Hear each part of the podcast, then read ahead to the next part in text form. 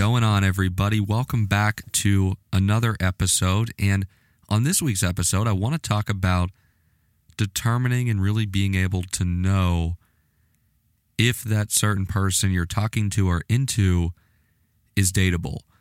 And I want to run down some things that I ask myself and have been asking myself for a little while now, and also some things to look out for in non negotiables. But first, before we get into any of that and knowing if this person is dateable, I have something worth your while.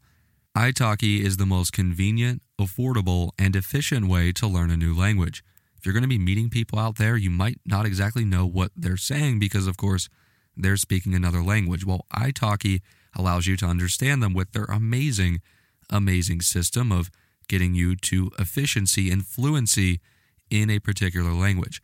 Think of any language, there's thousands of teachers too, and a great perk is that these teachers provide you preview videos so you know exactly what they're like before you even take a lesson.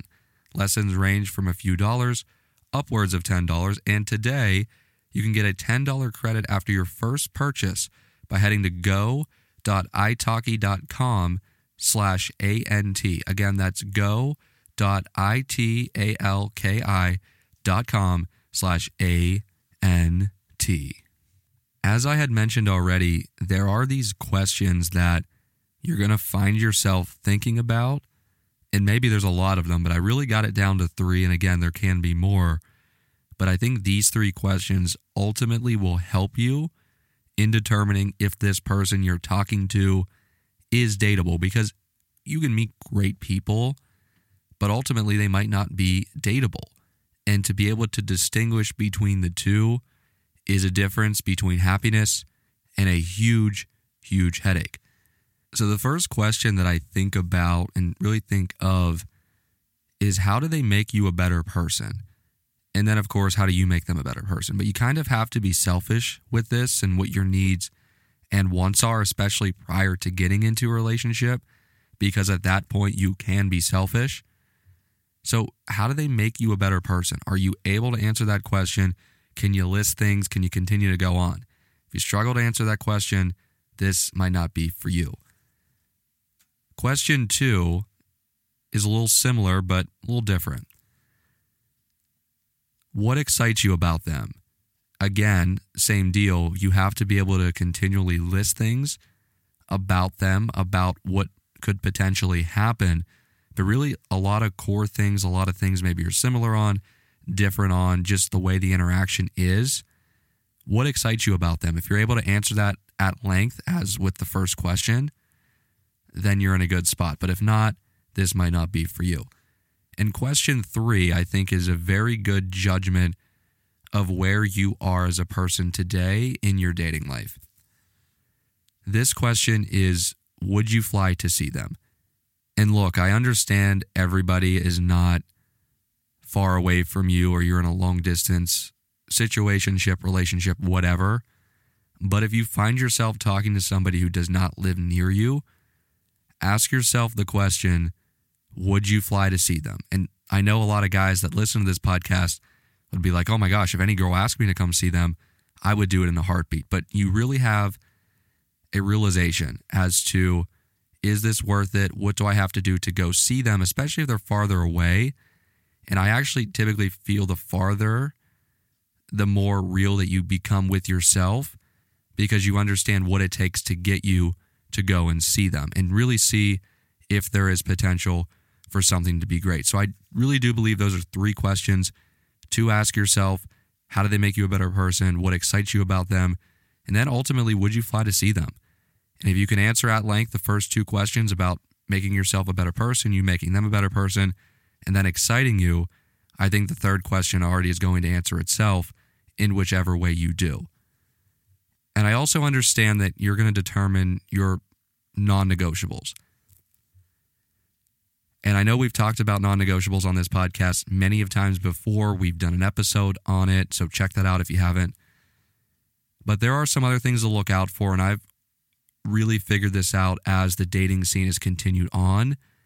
And I think now I've found somebody who, at this moment in time, I feel is going to be really, really solid for me. And I've kind of had a realization through all of these thoughts that I'm going to talk about here in a second.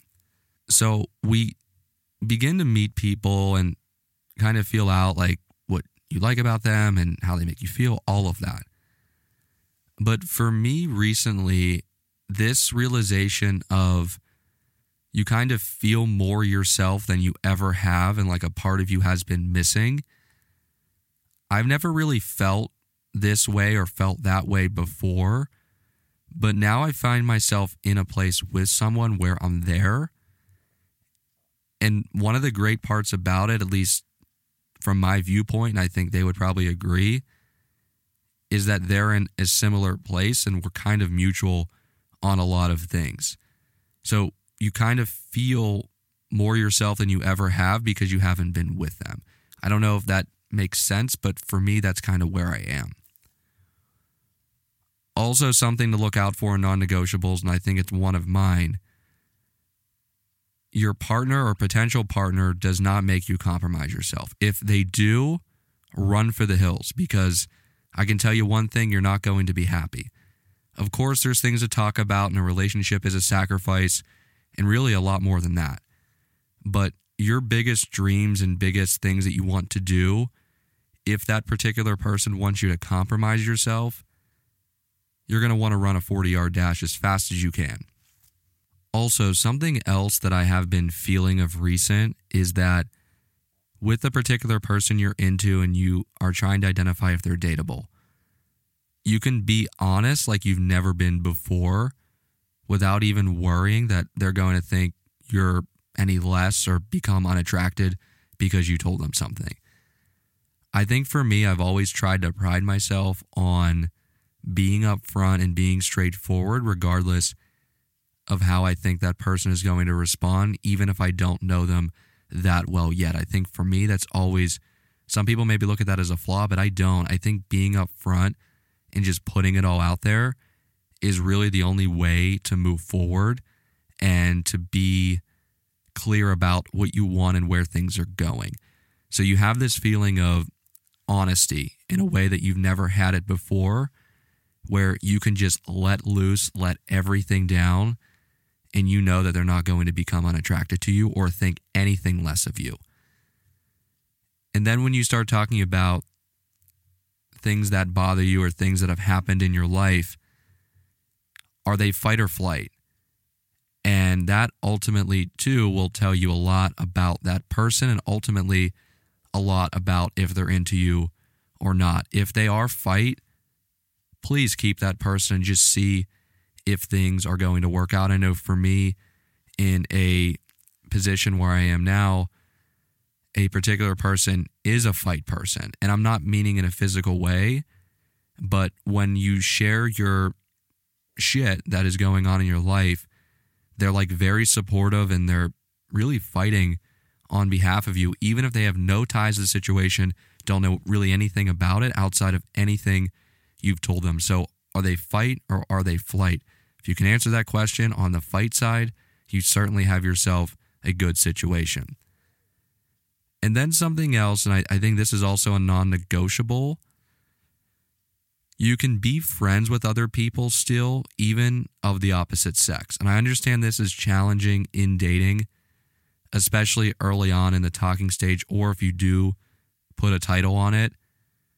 But in my opinion, the fact that I always feel that I'm very straight up and honest I've always felt that I can say, hey, this is my girlfriend, not an actual girlfriend, but hey, this is a friend that I have who is a girl, or here's another one. Here's where we met. Here's how things happened. It's a total friend vibe. And I think if you can get past that, and you can also understand that your partner can have friends too, I mean, that's huge. I don't think there's anything worse than if you are going to get into something and all of a sudden you can't talk to other people. I think it's extremely healthy to be able to do so as long as you're upfront with the other person and they are as upfront with you. And let's say you do determine that this person you're talking to is worth it, is dateable. And by the way, I got some really good advice on this. This is actually not even for me, but I think without this advice, I would be lost. So you're trying to figure out what happens at the beginning part of a relationship or the talking stage. One of the things that you should be focusing on over anything, and I actually never would have thought of this again. So I really do thank who told me this and really has helped change the way I look at things. Focus on how this person is making you feel. You can continue to go on dates, keep it casual, but also maybe be exclusive. That's totally up to you and what you're going to do in your life. But the priority is to focus in on how they make you feel and also how you make them feel and to be able to tell and see if it's mutual rather than get into those deeper conversations. And by the way, I'm a huge deep conversation guy, but I also do understand at the beginning of that dating talking stage process, if that is what is being led with, you don't have time to focus or really understand and to be able to feel how they're making you feel. And if you're focusing on that early on, I don't know if there's time to really emphasize the way, again, that they make you feel. The emphasis needs to be on that, at least to start. And that is something that I've learned throughout the dating process and the dating scene. And I think once you get yourself there and really understand, like, look, these deeper conversations are going to happen when they happen. But let's focus on how we make each other feel and just continue to spend time with one another because ultimately that is what's going to run the course of your relationship, potential relationship, or we'll see what happens from there. And the final question, and I probably should have included this above, but I'll just drop it now. I'm thinking of this. Are you both better together or are you better apart? If you're finding yourself after asking all these questions, going through these non negotiables that I've talked about a little bit, and now you're sitting here thinking, are you better together? If you can answer yes to that confidently and really validate everything that has happened, then I would argue that you are ready to be in a relationship and the person you are talking to is dateable because that is kind of how I've played it out in my life. And I've talked to so many people, even older than me, and just other friends about this who have experienced this before. And I want to make sure I'm like the most mature about it, even though I'm still kind of navigating, growing, and learning. So if you can answer that question, are you both better together? As a yes, after being able to validate a lot of what I talked about on this episode, you are in a very good situation with a very special person. That's the episode. Shout out to italki for sponsoring this episode. Again, you can get a $10 credit when you head to go.italki.com slash ANT. Also, check out our partners at antferrella.com slash partners. Deals and discounts, they're available to you. And with that being said, I will talk to all of you later.